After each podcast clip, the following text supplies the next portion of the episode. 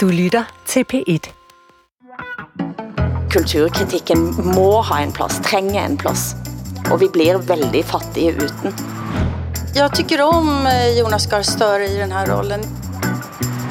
Hvis man er erklæret kapitalist, så er det måske ikke så hyklerisk.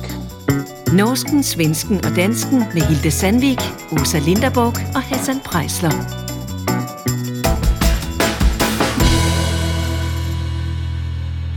Hej Åsa og Hassan, altså jeg må sige, det er godt at se dere. Jeg vet ikke hvordan det er med dere, men jeg er overklar for panskandinavisk familieterapi denne uken. Hvordan har dere det?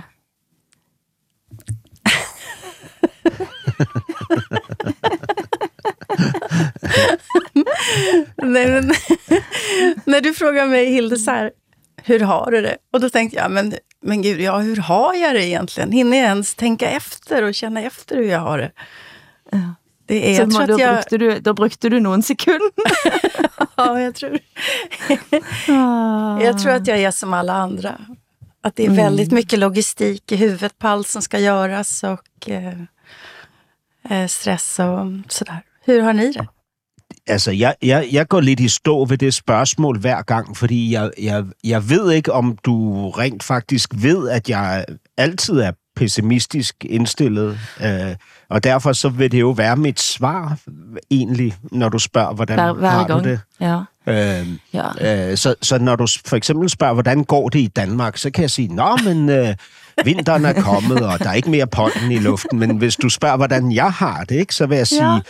Ja, det, det er så hårdt, vinteren er kommet. Det er så svært øh, de- øh, øh, med, med kulden, at jeg, at jeg rent faktisk savner pollen. Ikke? Du savner pollen. Ja, ja, Men- altså, undtagen når den er her. Jeg har mer den, den følelsen av at uh, altså, vi trænger hverandre mer end nogensinde. Altså, så derfor så blir det at møtes på denne måten uh, er en eller anden form for terapi i løbet av en uke. Ja. Altså vi faktisk, vi kan sitte og snakke om at det kändes på denne måten. Jeg har tænkt over det der flere gange, Hilde, inden for den seneste tid. Ikke? Fordi endnu en gang i løbet af de 3-4 år, vi har været i gang, så viser det sig, at fremtiden er nordisk. Ikke? Og det, mm. det altså, jeg, jeg, jeg får sådan en fornemmelse af, at du har, at du ligesom har foretaget sådan et, et, et, et noget nostradamisk. Ikke? Altså, du har, du har ligesom kunnet se, hvordan verden vil, vil udvikle sig, og så har du, øh, hvad hedder det, tænkt, at, at, at vi bliver nødt til at styrke den nordiske platform. Ikke? Mm. Øhm, fordi det er, det er jo godt nok vildt, altså hvordan man taler om det nu. Altså Ja. mere konkret end nogensinde, ikke? Hvor væsentligt og vigtigt det er, at det nordiske samarbejde styrkes på alle mulige områder, ikke? Civilberedskab, mm. militært, øh, kulturelt øh, øh, og, og så videre, ikke? Øhm, Det, det er meget, meget interessant. Ja, men det, det er netop sådan, uden at være Nostradamus, men sådan er det. Men også, hvordan kändes det i Sverige egentlig? Det är mörkt när man vaknar och mörkt när man går och lägger sig. Men jag har ändå gjort en morsom, eh, kul, göj, rolig sak eh, i, i helgen. Eh, jag var i Varberg och övervarade när Karl Ove Knausgård tog emot eh, Jan Myrdals stora pris, Leninpriset. Det som ni som två tonåringar skällde ut i flera minuter i en sändning. Så ni, kan ju, ni behöver inte reprisera kan- det, utan jag kan bara berätta att det var väldigt spännande att höra Knausgård prata om, om Jan Myrdals författarskap och hur skamdrivet det var. Det har jag faktiskt aldrig tänkt.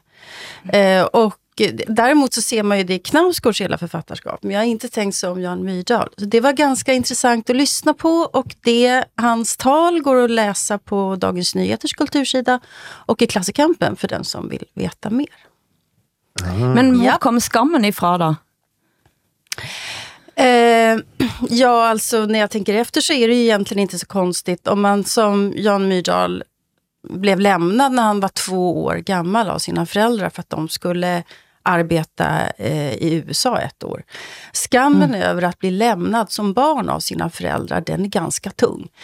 Eh, det vet jag ju Ja, jeg lite grann någonting om själv. Ja. Och, eh, och det där jag har aldrig liksom satt in Jan Myrdals författarskap i en sån kontext. Jag är inte helt säker på att Knausgård har rätt, men jag fick i alla fall någonting att tänka på. Var der noget med, altså forfatteren, den, øh, Jan Myrdal, hans forældre var også højt profilerede øh, svenske kulturfolk. Er det, er det rigtigt?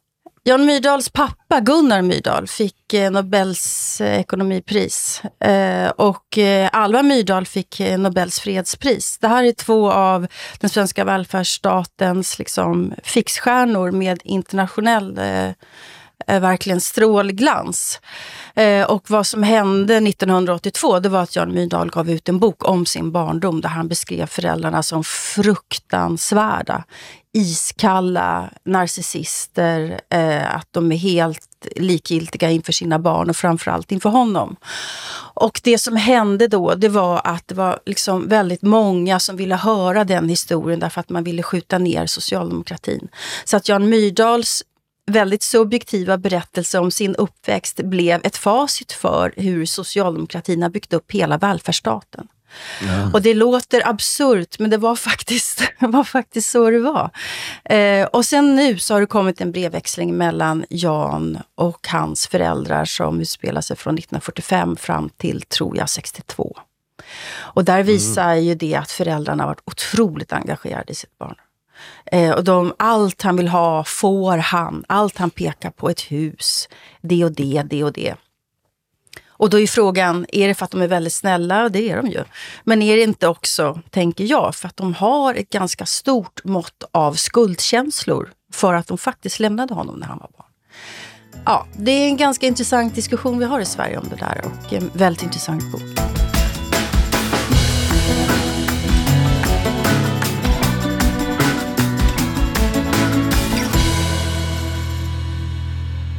Jeg har en nyhed til dere. Erna Solberg, Høyres eh, uh, længst sittende partileder, vil sitte endnu længere. Jeg tænkte bare, at jeg måtte nævne det, siden dere har været så klar på, at hun burde ha gått efter det blev kendt, at Sindre Finnes, mannen hennes, var aktietrader, mens hun var statsminister. Og handler aktier i blandt andet statlige selskaber. Hvad synes dere? Solberg går altså ikke. Jag tycker att det är märkligt. Jag tycker också att det är lite sorgligt för att det blir som att hela hennes liv är det där partiet och politiken. Samtidigt så är det ju väldigt moraliserande av mig att sitta och liksom säga att hon inte har något annat liv. Det är ganska fräckt och fult. Jag, jag funderar så här. Om hon hade varit en socialdemokrat, mm -hmm. hade hon kunnat sitta kvar då? Är det inte så att vi ställer mycket högre krav på socialdemokrater och vänsterpartiledare och politiker när det gäller ekonomi? Mm. Alltså, alltså det blir på en måte liv och läre. Ja, ja, det finns, det finns en, en väldigt stark moral, liksom, att man ska inte fiffla ekonomiskt eh, inom arbetarrörelsen. Det, alltså, det, det ska man inte göra, för det gör bara borgarklassen. Det är typiskt borgarklassen att göra det. Ja, jo. Och, eh, och här gör hon det, tillhör ju då den borgerliga sidan och kan sitta kvar. Vad tror ni om den mm. tanken? Nå, men det tror jeg, der, der er en sandhed i. Det vil der også være en dansk sammenhæng, ikke? fordi det vil blive, trakt, blive betragtet som lovtygt hyggeleri, hvis man tilhører venstrefløjen, og så samtidig spekulerer i aktier, ikke? Med, mm. altså med udgangspunkt i den politiske magt, man har, hvilket de jo har gjort, de to mennesker angiveligt. Ikke? Øh, og og der, der vil man nok sige, at hvis man har erklær, hvis man er erklæret kapitalist, så er det måske ikke så hyklerisk, vil, vil nogen sige, ikke? Altså Anniken Huitfeldt, eh, som Arbeiderpartiminister, gik jo av som ja. utenriksminister, fordi hennes mand havde også spekuleret Exakt. i aktier. Men, der, Men der kom... Eiri, ja, hmm. Nej, undskyld. Nej, jeg, jeg bare tenkte, jeg skulle citere Eirine Eikefjord i Bergens Tiden, som skrev, dette er produkt av iskalde politiske kalkyler, ekstrem vilje til makt og et gunstig politisk landskap. Støre er svak, Erna er stjerner, kynikerne vil ha makt, følerne har sympati. ja. Norsken, svensken og dansken. Danmark bøjer hovedet, mens Norge hævder sig som humanitær stormagt, påstod politikken i Danmark denne uken. Søndag var utenriksminister Lars Løkke Rasmussen i Israel, der han nok en gang forsvarte Israels ret til at forsvare sig mot Hamas og terror. Eh, men den norske regeringen, den taler om brud på folkeretten, det skrev også politikken. Hassan, du, du var lidt usikker på, hvad dette betyder. Hvad tænker du nu? Jamen altså, jeg, jeg, Jamen, jeg, jeg, jeg er nysgerrig, ikke? Fordi det er jo altid, vi, det ved vi jo af erfaring, at, øh, at de åbenlyse årsager, som bliver angivet i forhold til, til altså markante beslutninger, man træffer som politisk leder, dem kan man meget sjældent stole på. Der ligger jo ofte nogle underliggende årsager, ikke? Øh, og for Danmark, altså den her ensidige øh, opbakning, øh, forholdsvis ensidige opbakning til Israel, ikke? og den manglende sympati til kendegivelse over for de palæstinensiske ofre, er ret markant. Og jeg, jeg kan ikke helt gennemskue, hvad det hvad, hvad proceduren omkring det er, altså hvad er spekulationen? Og på samme måde, så må man jo også sige, når Norge går sådan en ene gang, ikke? så kunne man jo godt forledes til at tænke, at det handler om idealisme, men det ved vi jo godt, at det ikke gør. Hvad handler det så om? Mm. Det er en interessant rolle, som Norge spiller akkurat nu. Eh, som det eneste landet utenom Rusland, så har Norge en slags position i midten. Eh, eh og og det er både, altså hvis vi husker tilbage til eh, det her resolutionen i FN, så stemte Norge både for resolutionen som fordømte Hamas, og stemte for resolutionen som ønsker en, en, en våbenhvile. Begge resolutionerne. Men har dere sett dette interviewet, som Støre gav til Yama Wallersmal eh, på NRK? Hvad tænker du, når du ser lidelsene inne på Gazastripen? De er frygtelige, og de er opprørende. Øh, jeg bruger som indgang, at halvparten av alle lidelser vi ser nu, er barn.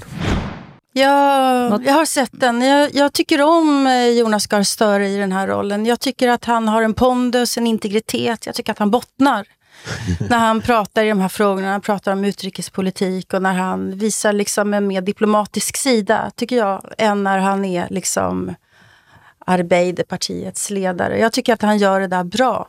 Men vad jag tänker är ju att Oslo, eller Norge, går ju tillbaka till det som faktiskt var FNs grundidé om eh, hur Israel-Palestina ska vara. Eh, så vi hade en, en svensk medlare för FNs räkning som heter Folke Bernadotte, släkt med mm. svenska kungen. Och eh, han var den som skulle alltså, medla där nere och det var 1948, det var innan Storbritannien alltså hade erkänt Israel som stat. Eh, och han förespråkade en tvåstatslösning på samma sätt som, som det som, som Norge stod stå kvar vid här, starka, starkare än något annat land. Kanske. Och eh, Folke Bernadotte, han mördades ju av en högerextrem eh, eh den här Sternligan som mm. då leddes vars, en av ledarna där var Yatsik eh, Rabin. Som sen mm. mördades själv därför att han hade gått med på att förhandla med, med palestinierna. Mm. Alltså det, det, här, det som gör att jag tror att man blir så, så otroligt ledsen och trött och, och aggressiv i den här frågan, det är ju att den bara håller på och håller på och håller på. Mm. Vi har inte sett någon lösning sedan 1948. Okay. Eh, och och, och jag blir glad när jag ser Norge inta en, en betydligt mer eh, liksom, intelligent humanitär eh, linje här. Försöka hålla två bollar i luften. Ni håller inte med kanske?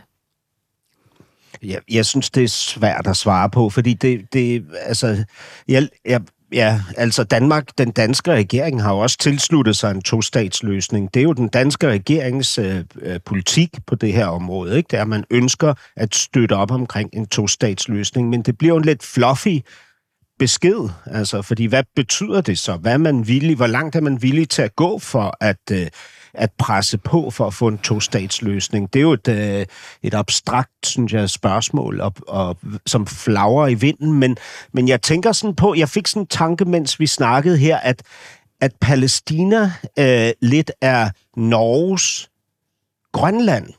Altså den mm. rolle, som Grønland spiller for Danmark, ikke? Fordi vi ved jo godt i Danmark, at uden Grønland, så har vi ikke nogen global position. Altså på grund af Grønlands placering deroppe i Nordatlanten, kilet ind mellem øst og vest, ikke? Med, med en, en enorm rig undergrund og sådan noget, så kan vi ligesom markere os i bestemte råd og udvalg og nævn og sådan noget, øh, og, og vi, vores stemme har vægt. Ikke? Måske er det det, der er det norske ønske, ikke? at man længes tilbage til en tid, hvor man havde en global position. Det førte jo, Oslo-aftalen førte jo til Nobels fredspris, ikke? som jo man, man kunne sige, Norge det, har en andel i. Ikke? Det låter så cyniskt, Hassan. Kan det inte vara så att Oslo för en linje här därför att de tycker att det politiskt sett är det enda riktiga? Altså, måste man ha egna altså, intressen i det her alltid, eller? Jamen, det ved jeg ikke. Det er jo et uh, spørgsmål, der må... Jeg vil ikke reducere all, all politik til liksom, e, at man er egennyttig selv. Men jeg må bare sige, altså dette er mitt udgangspunkt nå. Altså vi har i øjeblikket en statsminister, Jonas Gahr Støre, som først og fremst er diplomat. Ja, just. Altså det er det han egentlig er, og er i sin sjæl utenriksminister. Han er altså notorisk upopulær i indrikspolitikken, og roter rundt sammen med Centerpartiet, som av og til på en måte minder mig om selvskading. Men på dette område her, så er han altså på hjemmearena, han er på trygg grund, så jeg tænkte at sige, altså, men Jonas, hvis du hører på, så jeg vet du har gjort det, så kan jeg sige, hvis du kan utnytte til fulde denne slags midtposition nå, og altså løse op i den frygteligste, skikkelig og truende krigen, som, som pågår i øjeblikket, altså på, jeg vet ikke om man kan sammenligne, altså, det er jo grusomt i Ukraina også, men det er altså en av de frygteligste krigene. Hvis han klarer det, hvis Jonas Gahr Støre klarer at dra frem sin indre diplomat, så vil jeg være villig til at undskylde mye, til og med de idiotiske greiene det er at bruge hundrevis av millioner på løse op fylker, som de holder på med nå, som den forrige re regeringen slog sammen. Men, men altså, jeg, jeg, hvis jeg lige må sige noget om det her, som trækker det tilbage til, øh, til gaderne i Norden, ikke?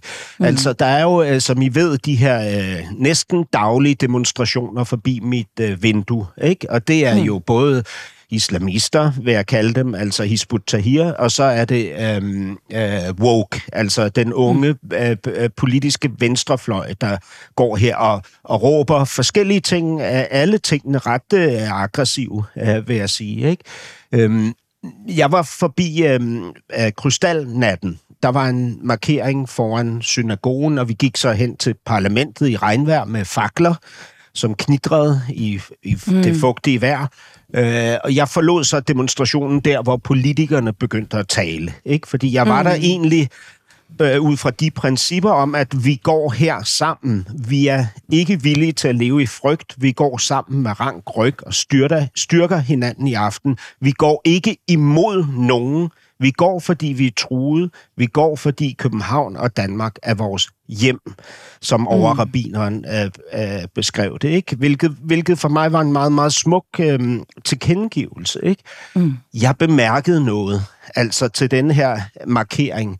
Der var vi øh, en del tusind mennesker, øh, men vi var alle sammen, øh, langt de fleste af os, var gamle. Altså vi var, ja. vi var over 50, over 50 år gamle, mens de demonstrationer, der går forbi mit vindue, i den grad mm. må siges at være unge. Altså, mm. jeg, jeg vil sige, der er meget få mennesker over 50. Langt de fleste er i 20'erne. Altså unge, helt unge mennesker, ikke? Og det, det fortæller mig noget, jeg ikke helt kan gennemskue endnu, men jeg synes i hvert fall, det är vad heter det, bemärkelsesvärdigt. Ikke? Det här är ju den enda frågan där man kan, eh, ja klart i och för sig klimatfrågan också, men där unga människor går ut eh, för ett fritt Palestina. Annars är alla demonstrationer i Sverige som, som är, rör frågor som är så här väldigt gamla, då är det ju väldigt mm. gamla människor som är ute. Eh, och liksom dammar av sina sjalar och, och plakat och sådär. Jag hade också gärna gått i en sån demonstration eh, som du gjorde Hassan, med det budskapet på kristallnatten så hade jag gärna gått det. Annars undviker jag alla demonstrationer. Det gør jeg også, ja. Og det var, altså, der, der, der var ingen flag, og der var ingen slagråb. Altså, mm. ingen råbte ned med bla bla Nej, bla, det. eller op med Nej. bla. Altså, Ja. ikke et eneste flag. Ikke? Jeg har en teori, som jeg lurer på, om jeg kan tjekke med dere. Hvis, eh, hvis vi helt sådan karikert skal sige noget om woke, eh, bevægelsen, så handler det om, at man skal fjerne, kvitte sig med det, som har været, for at lage noget nyt. Mm. Og der findes ingen mellemgrund her. Det findes på en måte bare en endelig løsning.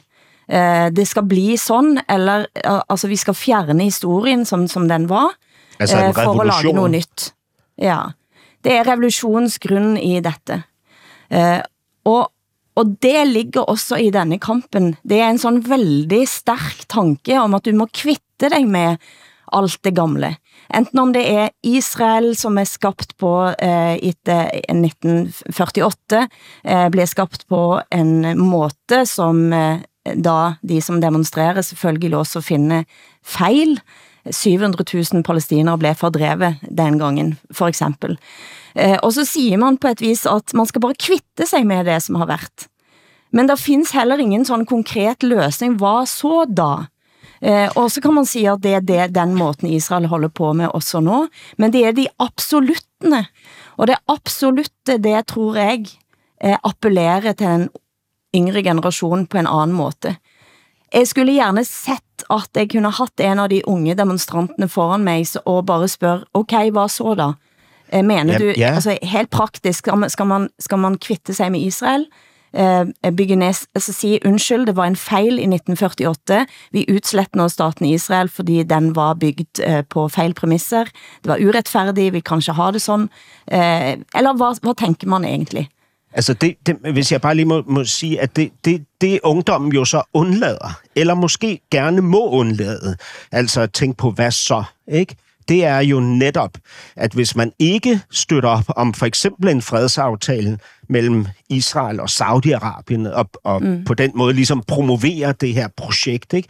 så kommer man jo uværligt til at støtte op omkring Iran og Rusland. Mm. Ikke? Fordi alt, hvad der sker lige nu, øh, globalt set, altså uroen i Europa, den politiske splittelse, det, det, det, det, store drama i gaderne, ikke? krigen i, i Mellemøsten, som i den grad er blusset op, det er, altså, det er, det er jo fløde for øh, Iran og Rusland. Ikke? Hiss og diss. Ukens hiss og diss. Hassan. Ja, øhm, altså jeg er ikke glad for enkeltvirksomheder med så stor økonomisk og dermed politisk magt, ikke? At mm. Danmarks Radio nu har følt sig tvunget til at ansætte en journalist, altså en graver, øh, reporter, ikke? som kun beskæftiger sig med Novo Nordisk. Ikke? Altså, nu er der et menneske i, i, altså på, i vores statsradio-tv-kanal, som har en eneste opgave, og det er at undersøge Novo Nordisk, ikke? som magtfaktor i dansk industri og samfundet generelt. Ikke? Det var min dis. Min his, jeg var i teateret forleden dag. Det var et, øh, et teaterstykke, som hedder Made in Yugoslavia, øh, som var øh, Nicolines øh, øh, sce- scenekunstneriske debut. Og jeg ved ikke, om I kan huske Nicoline, men det er hende rapperen, som lavede den her rap, der hed Sut min klit. Kan I huske den? Ja, det husker jeg. Det Okay. husker jeg. Men inde i det her øh, stykke, der øh, har Nicoline en, en monolog, hvor hun træder frem som en slags øh, despotisk fundamentalist, øh, som er, er kritisk over for globaliseringen, kritisk over for øh, islam og så videre. Øh, en LGBT plus øh, aktivist, ikke? Med, med Norden som kærlighedsfokus. Ikke? Og det var mega svært at finde ud af, hvor meget af den her monolog, som var ironisk, og meget, hvor meget af den, der var dybt følt. Ikke? Men mm. i den her monolog, der lød der en utvetydig hyldest tenoren, som faktisk rørte mig rigtig meget. Altså Norden som bastion for altså for ligestilling, Norden som bastion for respekt for mennesket, Norden som bastion for for øhm, øh, hvad hedder det, et, et ønske om befolkninger, som lever i åbenhed, tillid øh, og, og, og, og interesse for, for, for velfærd, altså på et bredere område end velfærdssystemet, altså mm. velfærd, ikke? At vi har det godt. Og det, det er Heia, faktisk... Nicoline. Ja, og, jeg, og, og det bevægede mig, fordi jeg synes, at det er sandt. Altså. Og så, hiss og diss. Ja, veckans hiss för mig det är en dansk tv-serie som går på SVT som heter Huset.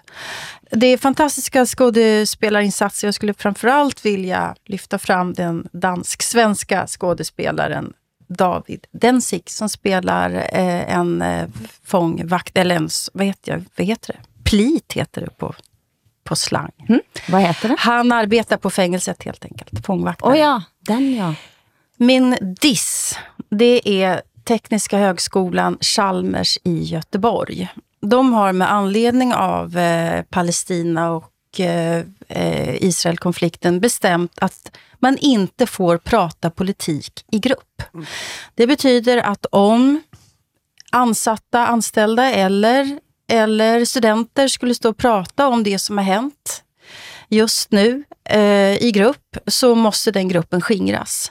För mig så är det här diktatur. Det här är mm. metoder som man hade på universiteten i DDR eller i mm. Chile efter militärkuppen 1973. Det här är min diss. Mm.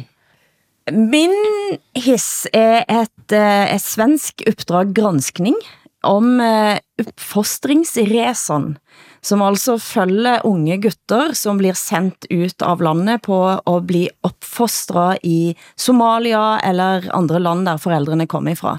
De følger blandt andet homoseksuelle Yasin, som blir indlåst for at omvendes rett og slett. Vi følger Mosa, som blir lurt i vej og blir altså fast i familiens gamle hjemland. Og de prøver desperat at komme sig tilbage til Sverige. Og grunden til at det er min hiss, er at det er på tide at begynde at snakke om gutter med minoritetsbakgrunds rolle, som man ser på som enten overgripere eller som skal beskytte sine søstre, men som også er offer eh, for, eh, for strukturer og kultur eh, på denne måten. Og det er en veldig rørende uppdrag granskning, rett og slett, som jeg eh, er glad for at se, og tænker, denne bør hele Norden se, for dette er et problem i alle våre land. Min diss det er et batteriforetak, eh, batterifabrikken Freyr, som skulle bli et flaggskib for Norge, eh, som eh, skulle også være med på at dække ind for det grønne industriløfte og sørge for økt eksport utenom olie og gas med 50% inden 2030, som er altså regeringens mål. De har fått milliarder kastet efter sig, eh, og nå siger de, at det er ikke nok, Eh, så nå må de altså, vil de gi sig.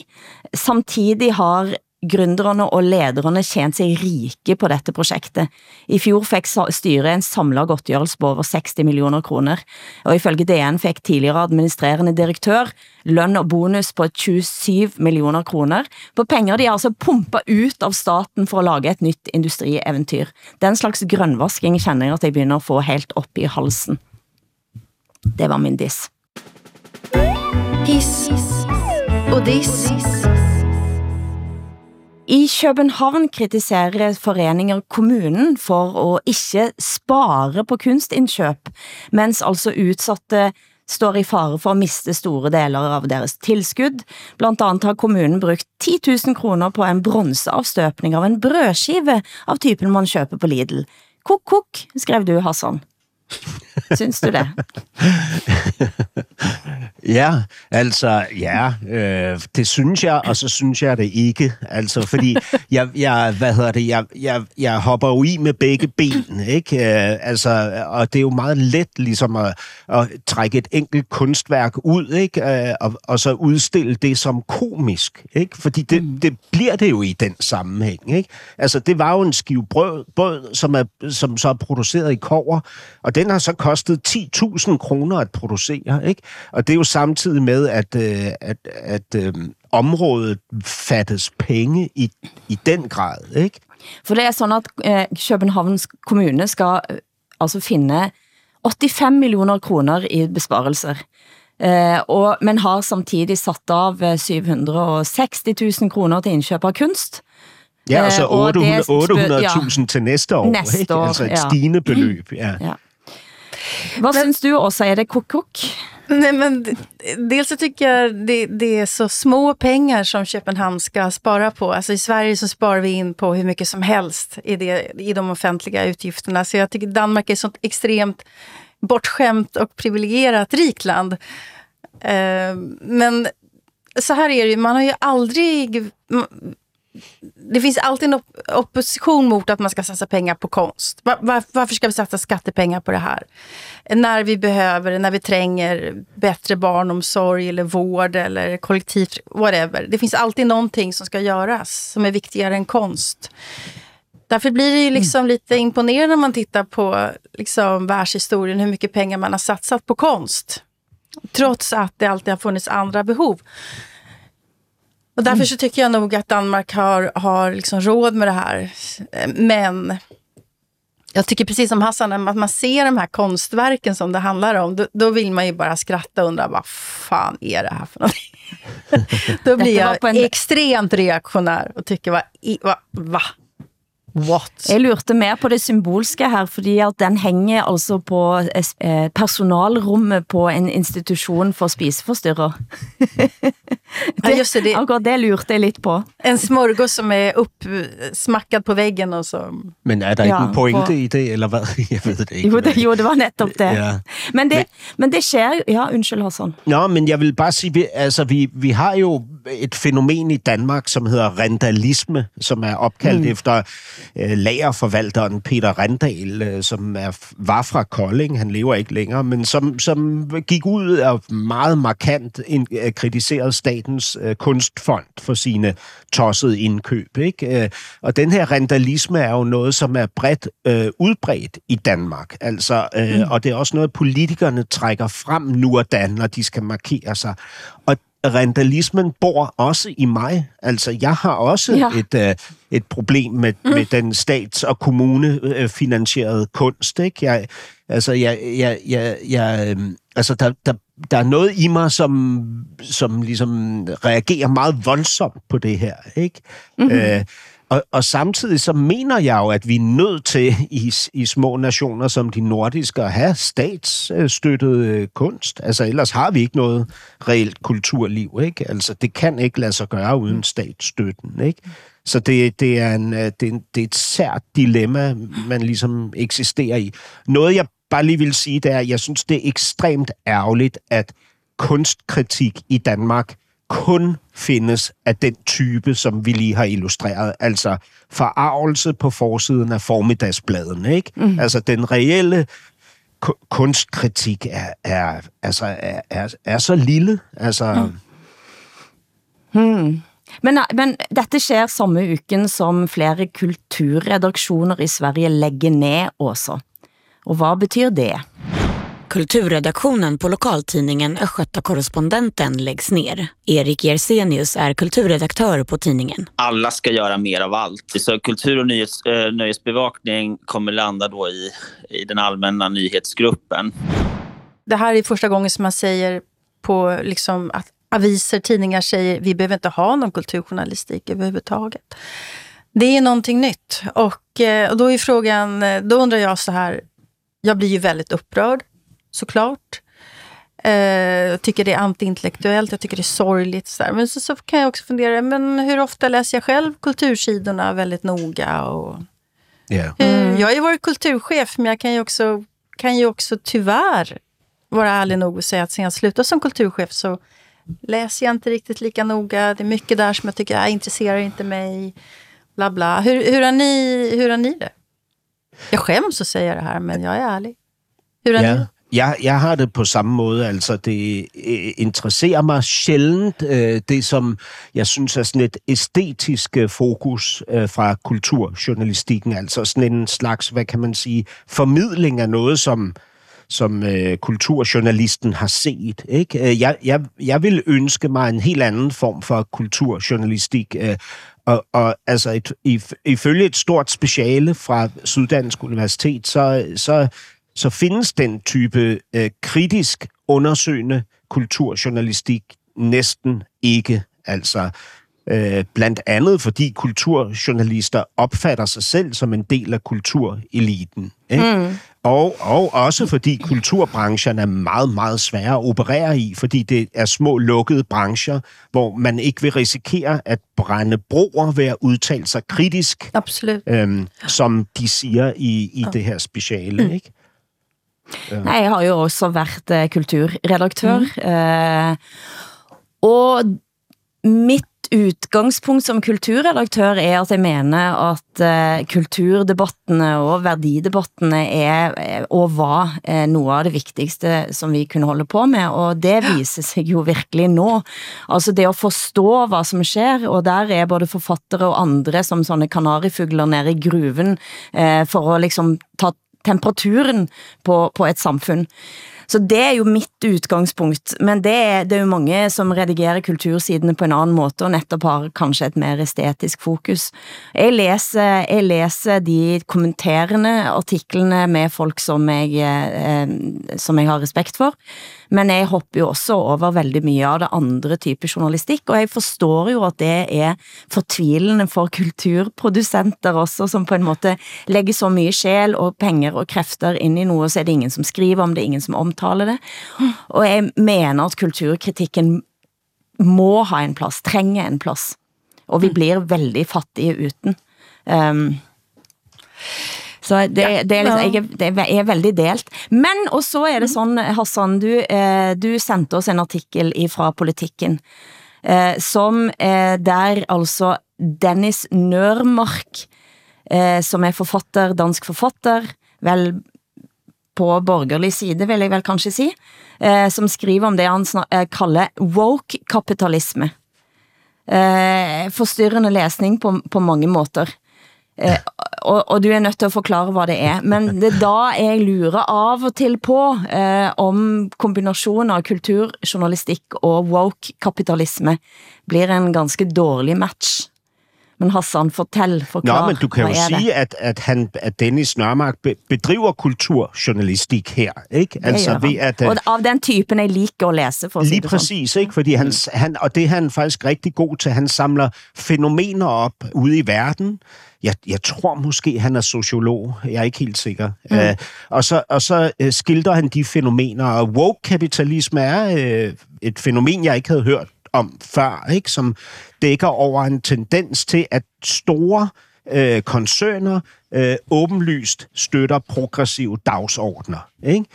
Øh, og og, og det, de, det, der er problemet med det her, det er, at woke-kapitalisme ofte vil frems, komme til at fremstå, eller ofte er et udspekuleret forsøg på at tage reelt socialt ansvar. Ikke?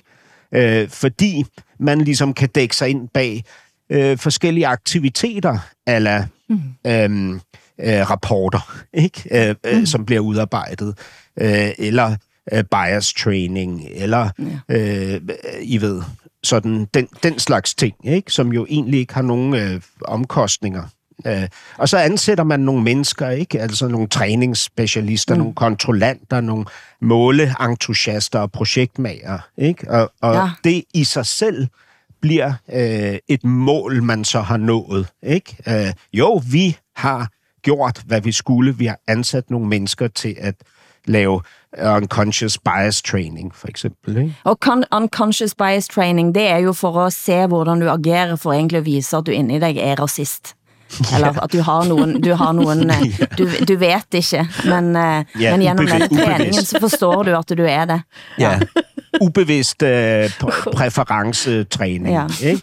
Ja. Øhm, og det, der jo viser sig, øh, ifølge Dennis, det er jo, at det, det videnskabelige belæg for effekten af for eksempel den her træning er meget tyndt. Ikke? Mm. Ja, og også, hvad tænker du? Den tidligere kulturchefen i dig, hvor, hvad er analysen? Nej, men alltså, nej, men jag läser, alltså som ett exempel eh, som han tar upp, det är att om man väljer svarta skådespelare i en film till exempel så finns det väldigt mycket mer pengar att hämta. Är det inte det han Mm. säger? Att det, Jo. att det finns liksom prof- profit i, i det här.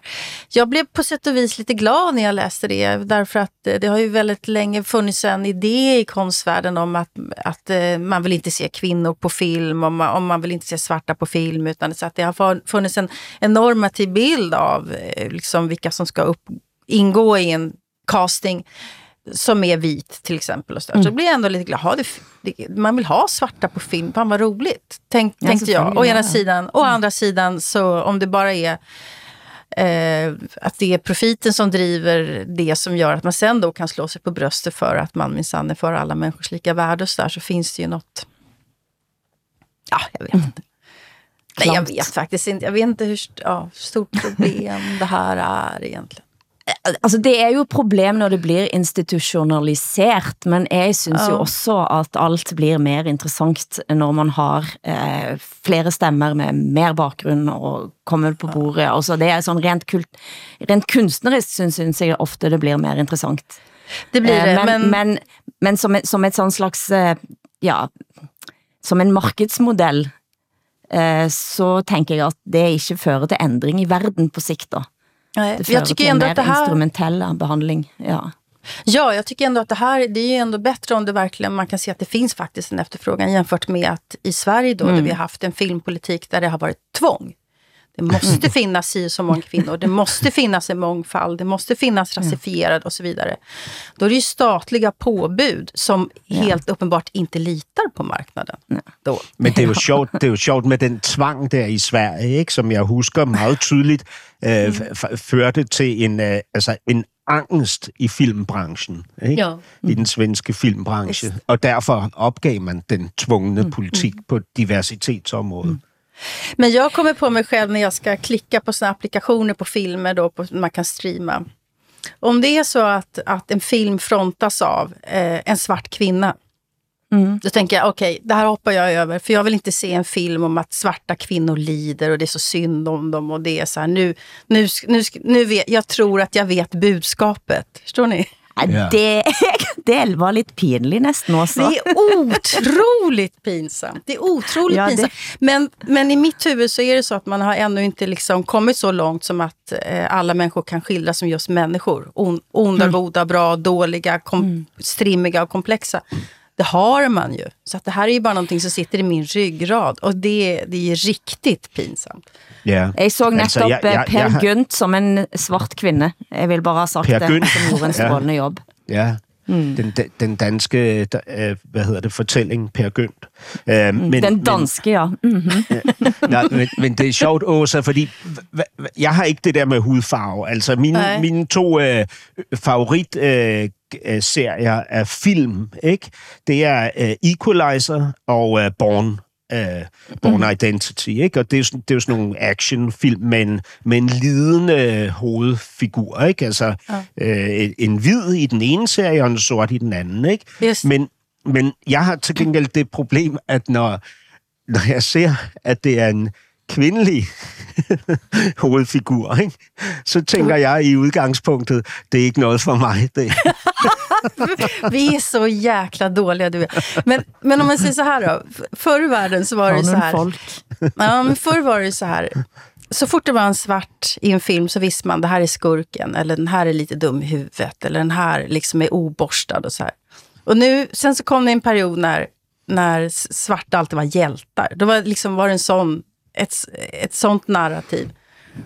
Nu är det ju så att, att de kan vara precis vad som helst, som vi är. Og heldigvis, ja. Äntligen så skildras de som människor. Och, eh, och, och, men det där har jag ännu inte riktigt accepterat. Nej, men jeg har, jeg har jo det samme. Det jo det samme i forhold til kvinder, ikke? Altså, hvi- hvis, det, hvis der er en kvindelig hovedfigur, ikke? så har det jo tidligere været sådan, at så var det noget med nogle, nogle højdramatiske følelser. Altså næ, næsten det, altid et, eller- der var næsten altid et element af hysteri, ikke? Mm. Og, og, og det har jeg også svært ved at, ligesom at slippe ud af, ikke? Så jeg tænker, jamen den en type, sådan en film med en kvindelig hovedperson, det kommer til at handle om hendes... Øh, hendes kærlighedssmerte. Ikke? Ja. Samtidigt är nu, om man, om man tittar på de här jättestora tv-serierna som streamas nu, eh, Bridgerton och vad de heter, där, har, där är ju liksom överklassen svart. Ofta. Och då ska det liksom vara ett statement, liksom att, man ska få, Ja. att man ska tänka annorlunda. Oj, så det skulle kunna vara och så där. Samtidigt så är det ju ganska bedrägligt. Med tanke på hur historielösa vi är snart, så kanske man tänker att så där har det nog också varit. Ja, men ja, det var nå, Nej. nå på dette tidspunktet burde jeg ha sagt at jeg, jeg ser kun filmer som er laget med folk som snakker nynorsk. Nå hadde da hadde jeg, det.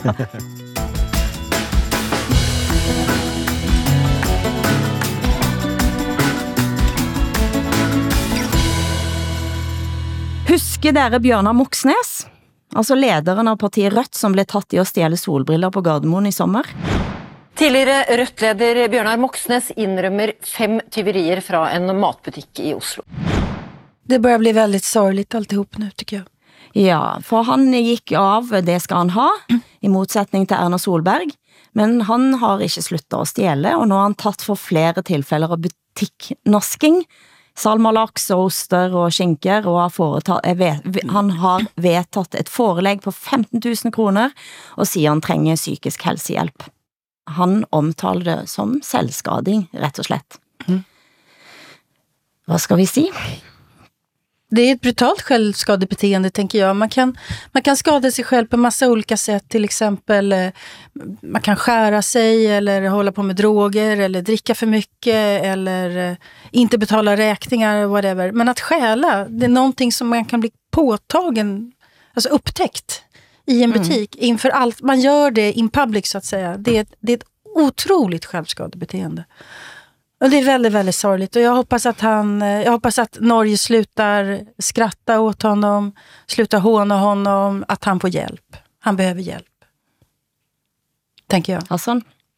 Jo, ja, altså, jeg, jeg har forsøgt at læse lidt om kleptomani, ikke? Og det, altså, øh, hvad hedder det, den, den kompulsive trang til at stjæle, som jeg ikke siger, at Bjørn og Moks, Moksnes lider af. Det ved jeg ikke noget om. Jeg kan ikke fjerndiagnostisere, men, men altså, det er en patologisk vane og impulshandling, som i, i sin struktur minder om spiseforstyrrelse. Altså, den indeholder de der elementer af en nødvendighed, ikke? Altså noget, man mm. næsten føler, man ikke kan undlade at gøre.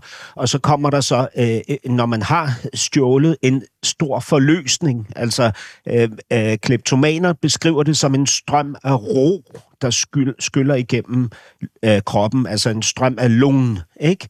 Øh, Mm. stre- stressen forsvinder, og man kan igen tænke klart, men det afløses så efterfølgende af skammen, ikke? Øh, Mm. Over at være et dårligt menneske, at man er anderledes, at man gør ting i det skjulte og, og så videre, ikke? Øhm, Og, og at man ikke er den, som omgivelserne kender en som, ikke? At man er en anden, end man ser ud Ja. til at være. Altså skammen over det, det ikke? Og det synes jeg er virkelig interessant. Og jeg, jeg kender jo elementer af det her. Jeg har også kompulsive handlinger, og jeg har også en lille tendens til kleptomani, som jeg dog mm. kan regulere. Altså ikke nok til, at jeg af og til stjæler en plastikpose, men det, det, mm. det bliver ligesom ved det. ikke. Men jeg kender øh, impulserne. Altså, jeg forstår det godt i det små, ikke? Og tænker, hvis jeg led af det på et højere niveau, så vil jeg ikke kunne kontrollere det. Jeg har jo været spiseforstyrret, og jeg prøvde at tænke på nå, hvor ligger det i kroppen? Det, skammen ligger jo der. Eh, skammen ligger der, men, eh, men det er jo så veldig kropslig. Altså, jeg, eh, jeg, jeg tænker på, altså selv den videoen der Bjørnar Moxnes går rundt, og som vi, som vi kunne se at han tog de solbrillen og stak i lommen og gik, det så ikke veldig ro, det så ikke ut som det var en ro i det. Altså, det, men nå kan man ikke se hvordan det, altså man kan ikke se ind i hodene til folk om hvad de tænker. Men jeg tænker, det må jo være at leve under en konstant stress. Ja. Men det at leve et dobbeltliv, tænker jeg, at det, altså, som jeg kender mange som har gjort, altså det er, det er noget andet. Altså det der, den, den rush uh, av uh, adrenalin, som man kan få av at vite noget, som ingen andre vet. Uh, og mm. det har jo, det, det, der er jo ikke spiseforstyrrer på noget vis, for det kommer jo ingen uh, adrenalin av nogen ting. du lyssnar på norsken, svensken og dansken. Det har brudt ut en stor strid om Danmarks største helligdom, altså højskolesangboken. Vi kommer til striden, Hassan, men for svenske og norske lyttere, hvad er højskolesangboken, og hvorfor er den hellig? det er en, en samling af dansk øh, øh, kultur, altså det er vores sangskat, ikke? Som, som øh, hvad hedder det, redefineres øh, med, med intervaller, ikke? Af, af en kommission, som er nedsat for at udvælge de sange, som skal ophøjes og sættes ind i, sang, i, i højskolesangbogen. Og den anvendes så naturligt på højskolerne, men også i de danske hjem, ikke? Som, som, hvad kan man sige, et sangfundament. Altså, det er mm. vores sangskat, ikke? Øh, og, og, og, og den har meget stor betydning. Og derfor er der også stor debat hver gang, at, at den her kommission går ud og fortæller, hvilke sange, som er blevet optaget i sang, øh, højskolesangbogen, mm. og hvilke, som er blevet taget ud af den. Ikke? Jeg ved ikke, om I husker, vi talte om, at, at, øh, at der var en kritik af, af Shubiduras Danmarks sang på grund jo, af, af, af det her vers om, om mennesker fra de varme lande. Ikke? Øhm, mm. øhm, Ja, og, og, og kommissionen sagde, at det var ikke derfor, de havde taget den ud, men altså, at det, det nok var en utidsvarende sang, ikke? Mm. Øhm, på en måde, ja. Der har kommet 19 utgaver av denne sangboken, og det synges eh, når, hver gang nogle prominente danskere møtes, så ender man op med at synge fra højskolesangboken. Eh, er det ikke sådan? Altså det, er et, det har et element av en eller anden form for, nå sätter vi oss ned, hygger vi, og så synger vi fra højskolesangboken. Men hvad, hvad, hvad handler bråket om nu då? Ja, problemet er, at, øh, at, at den danske øh, sangskriver, sanger og musiker Isam B. har været ude og erklære, at han ikke mener, at Hamas er en terrororganisation. Og Isam B. har en sang, han har skrevet, i mm. øh, højskolesangbogen. En sang, som hedder Ramadan i København.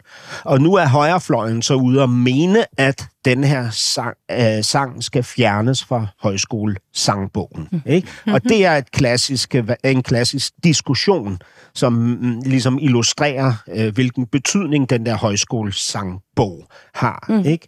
Altså det, man kan sige, der er tosset ved at forsøge at fjerne den her sang nu, det er, at, at hvis man skal til at filtrere i højskolesangbogen, så, øh, så skal man gå hårdt til værks hele vejen ned igennem. Ikke? Altså for eksempel mm. så er, er, er nogle af de sådan helt tunge sange, Jeg ved en lærke redde, og Solen er så rød mor, skrevet af Harald Bergstedt, som var mm. nazist, ikke? og kringsat ja. af fjender af, af, mm-hmm. af Nordal Grieg, ikke? Er, er jo, øh, hvad hedder det, på den måde skrevet af en stalinist. Hvad med det?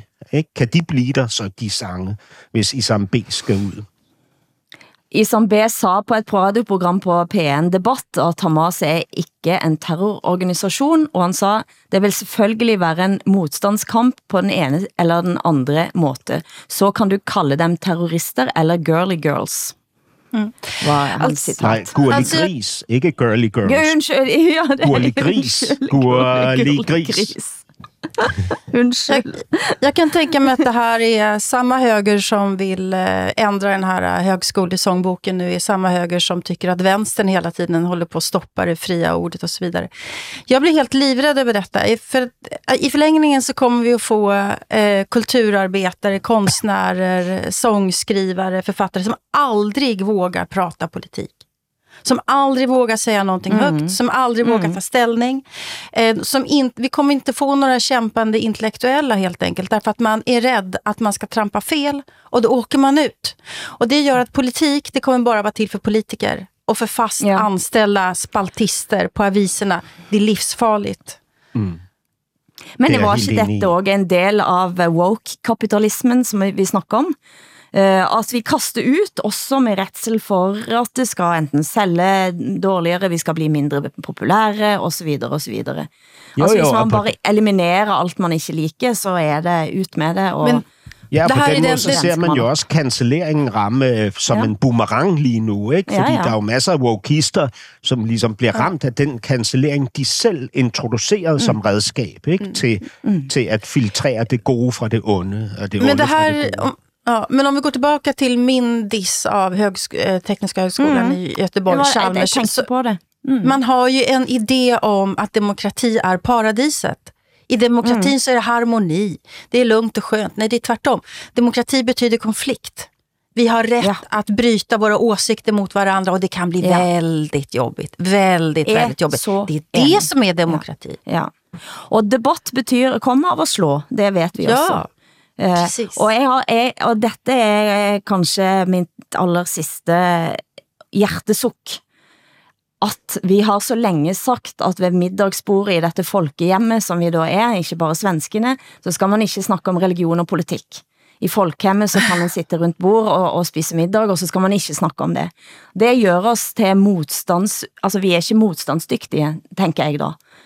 Eh, og vær så god i Zombie, eller hvad det måtte være, og hvem som synger Ramadan i, i København, det er ikke sikkert at den, det er ikke sikkert at det er den sangen som synges ved leirbålet, men at den findes der i højskolesangboken Heia Danmark, tænker jeg.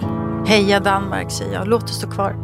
Månens skæve smil Lyset på fjerde sal Tegner liv på gardin Vækket af nattergal Lys på lys.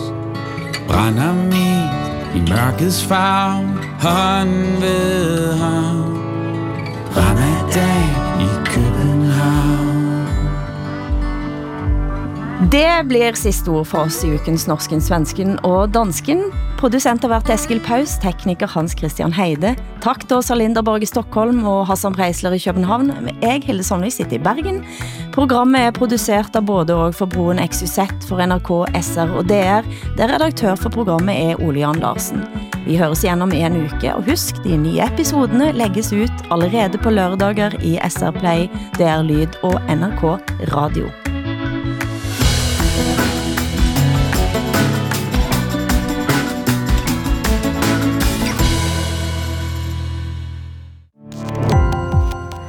Gå på opdagelse i alle DR's podcast og radioprogrammer. I appen DR Lyd.